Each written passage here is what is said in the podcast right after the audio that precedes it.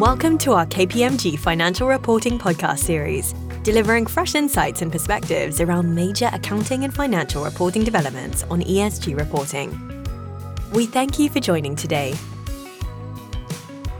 I'd like to welcome everybody back to our ESG reporting update. It's been a few months since we did one. We took a little break, but there's been so much happening. We want to really give you the pick of the highlights. My name is Julie Santoro. I lead our ESG activities in our Department of Professional Practice. And once again, I'm joined by my colleagues Anita Chan and Bryce Earhart. So, what's been happening then? Well, we're going to start with California.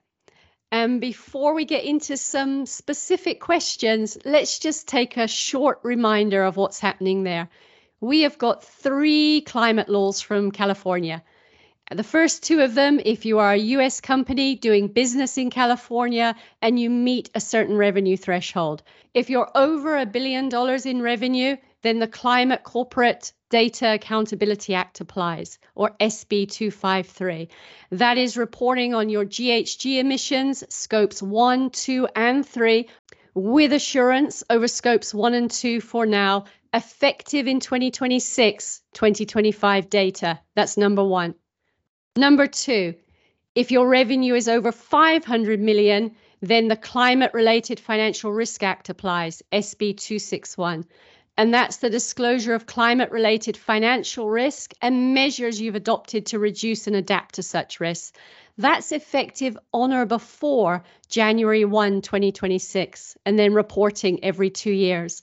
So, those are the first two climate laws we have in California.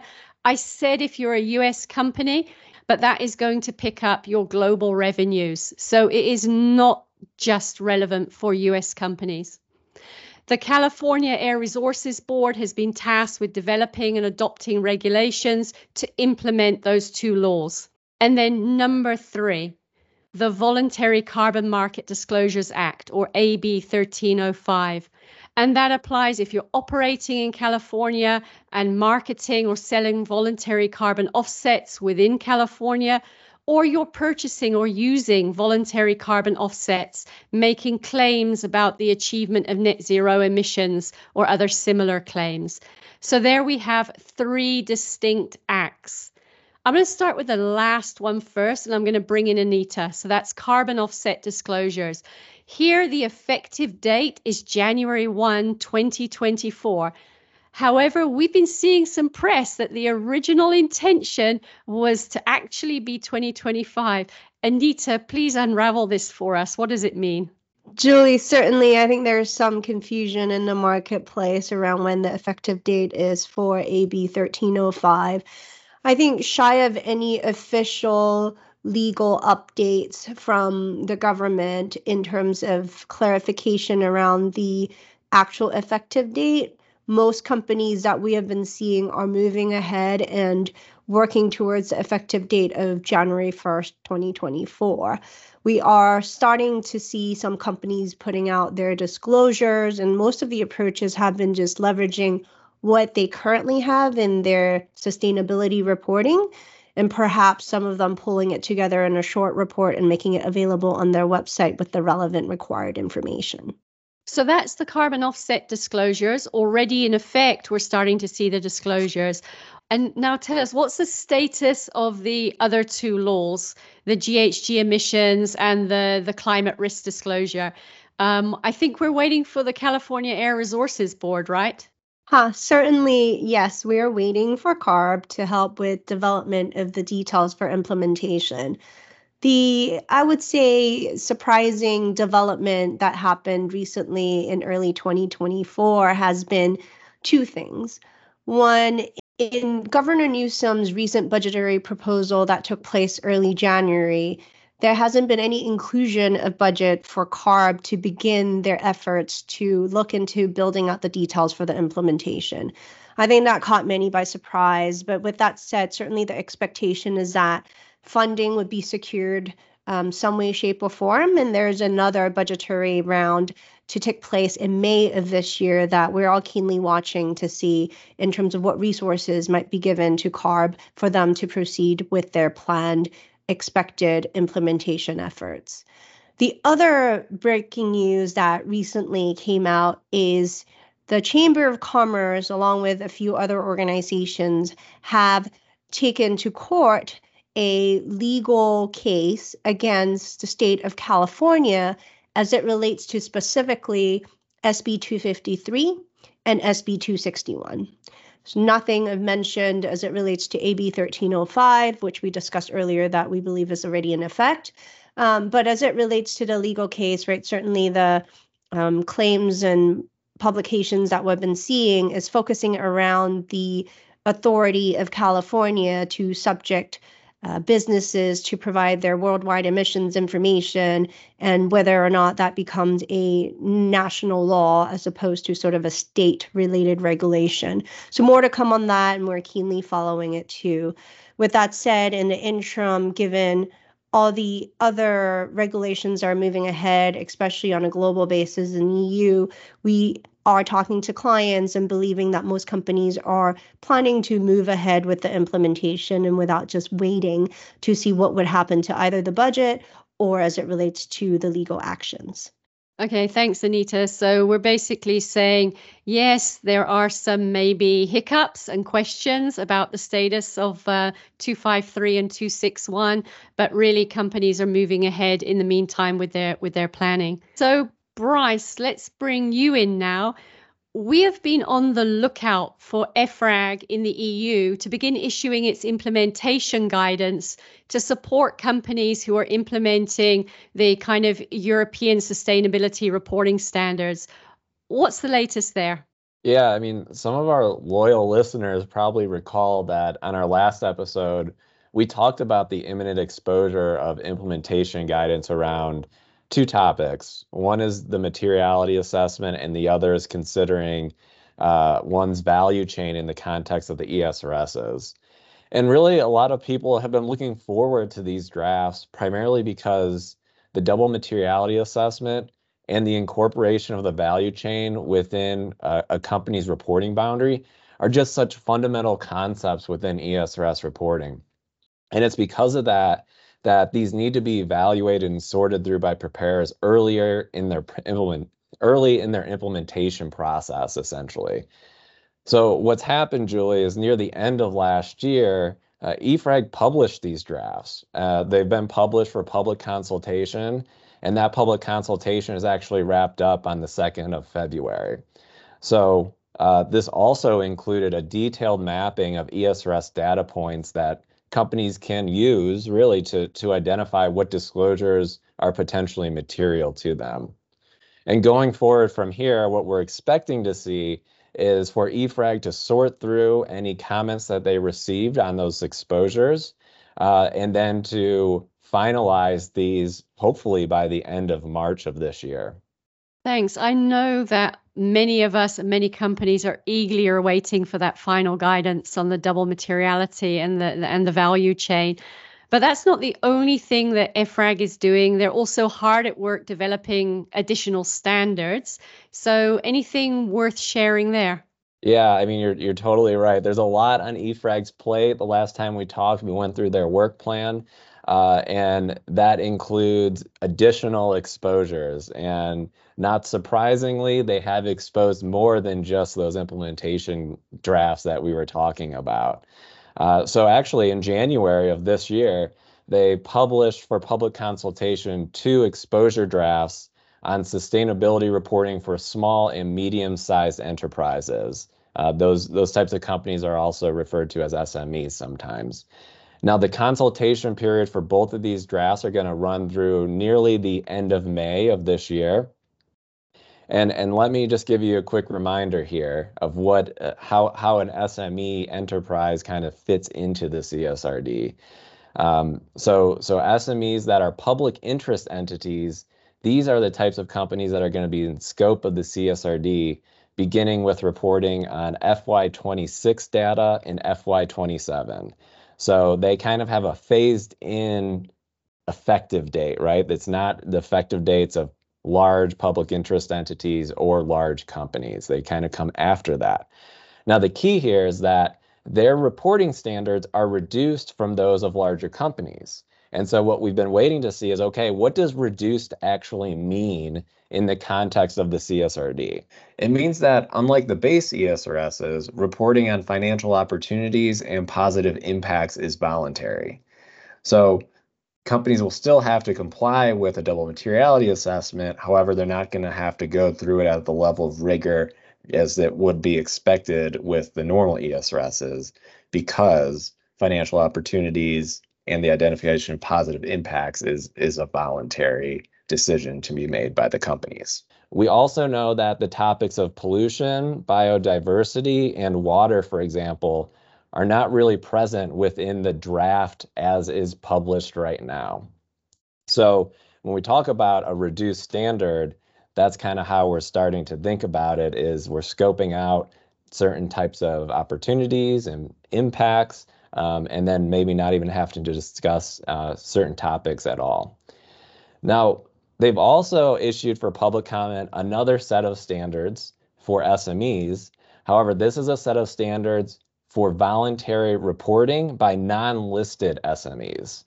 So although the application and use of this standard is completely voluntary, um, since these types of companies are not in scope of the CSRD, the rationale here is that there's essentially an anticipated need for these standards because these smaller companies are going to re- receive requests for sustainability information from their companies, banks, um, or sorry, their customers, their banks, and then other companies in scope of the CSRD, right? We just talked about how the value chain is incorporated within the reporting boundaries. So there are going to be data asks and ask for additional information from companies inside the value chain, which may not have to do their own CSRD reporting.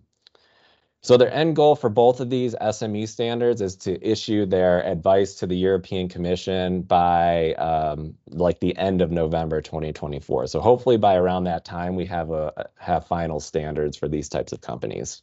I'm afraid I'm going to layer on another layer of complexity because in addition to all of that, We've been hearing chatter again about deferrals of some CSRD deadlines, and CSRD is the law that gets you to comply with these EU standards with regards to now sector specific and non EU standards. I know that we've talked about this before, but can you catch us up on what's happened since we last talked about this? Yeah, I, think it's a really good point, Julie, and and even I agree with you. Even though we've already talked about it, I think it's an important point to bring up because I, I still have clients coming to me and asking me about this.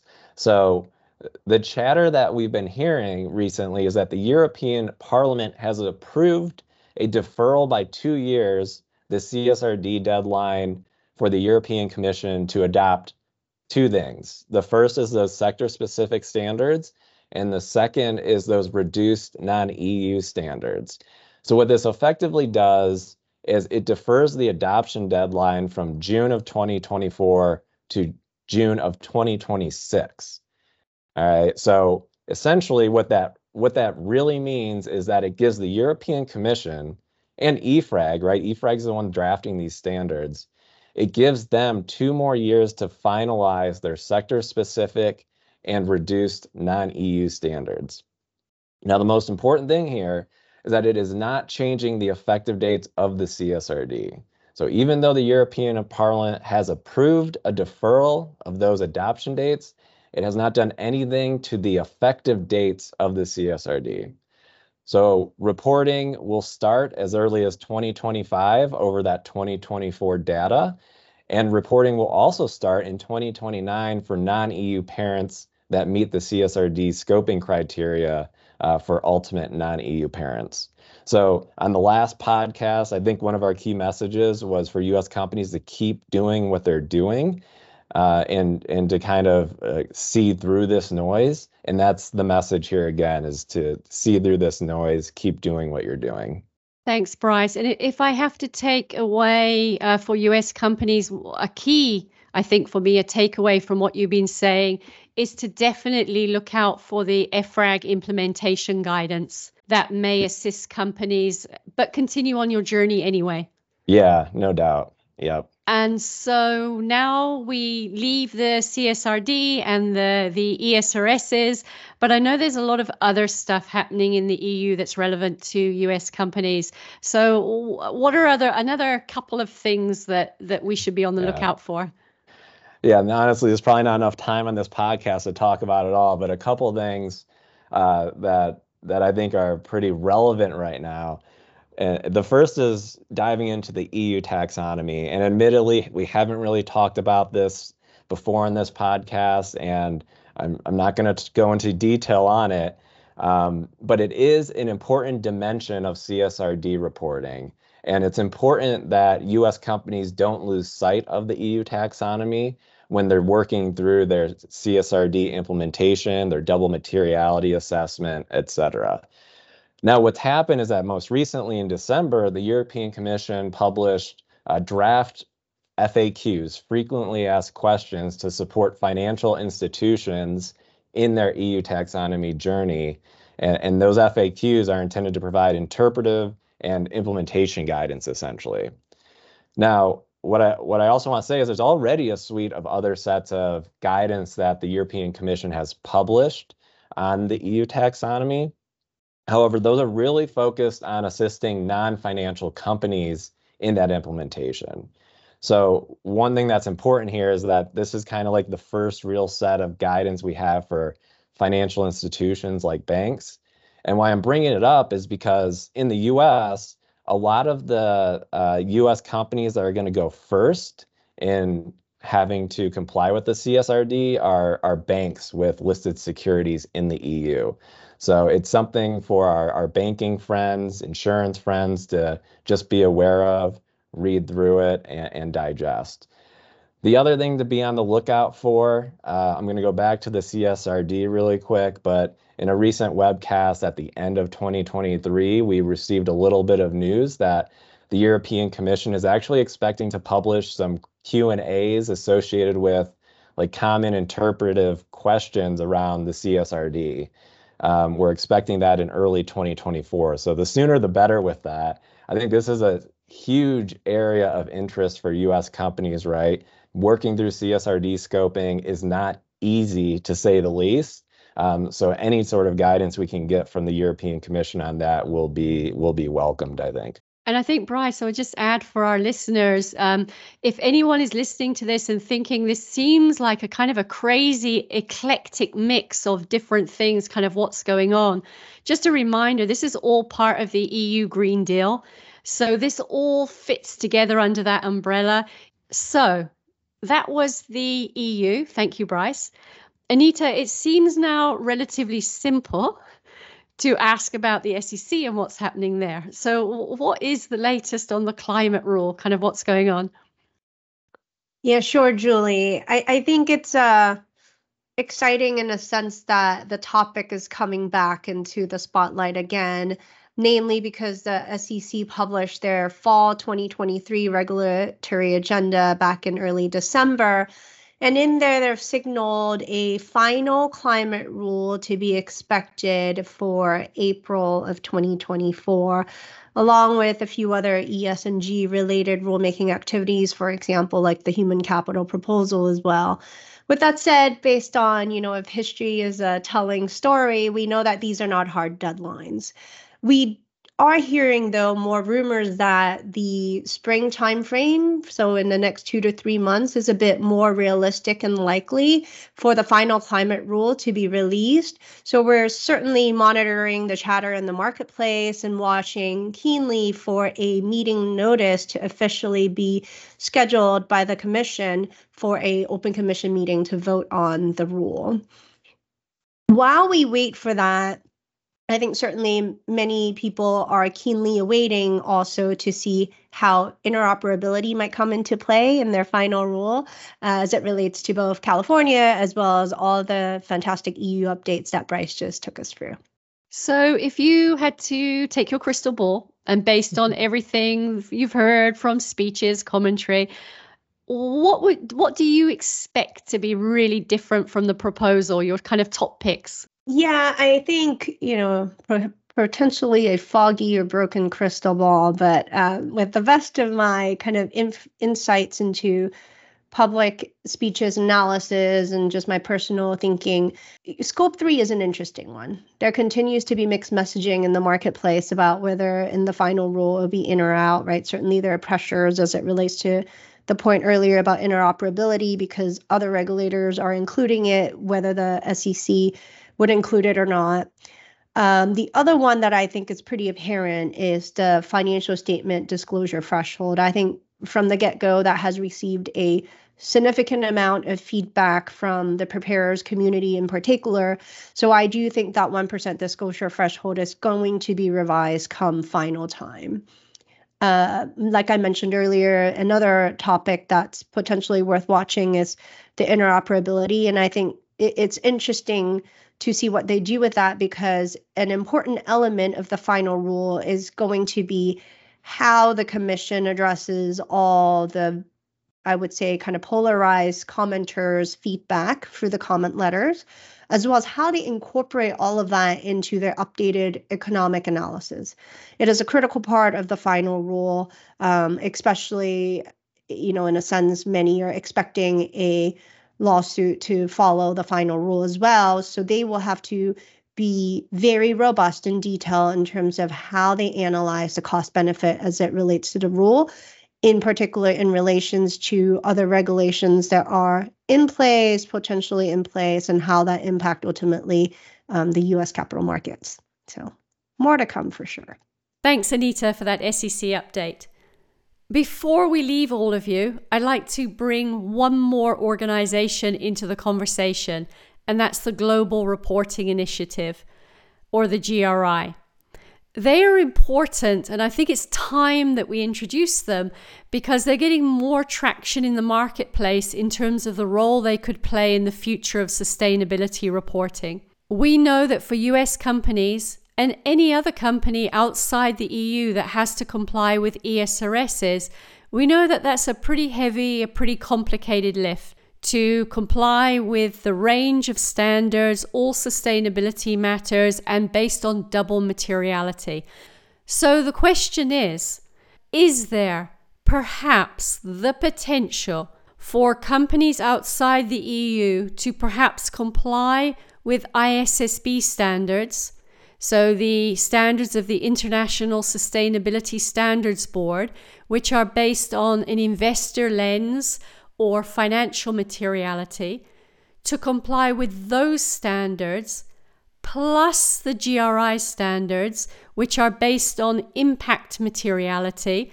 So, looking at the impacts on the economy, on the environment, on people, and together is it possible that that could be deemed to be equivalent to complying with ESRSs instead of having to exactly comply with the ESRSs? Now, that is a final determination that would be made by the European Commission, but it's certainly a really intriguing thought about the potential role they could play. Now, at the moment, the GRI has got out for public comment two exposure drafts on climate change and energy. And it is this really that's got everybody talking about well, if we look at what they are proposing, is there maybe a different route they could maybe go in terms of working directly um, or more directly on standard setting projects with the ISSB and EFRAG setting the EU standards. So I would say watch this space. We I think we're definitely going to come back to the GRI discussion on future podcasts. That's all for today. Thank you Bryce, thank you Anita, and we'll be back with you soon. Goodbye. Thank you for listening to this KPMG financial reporting podcast.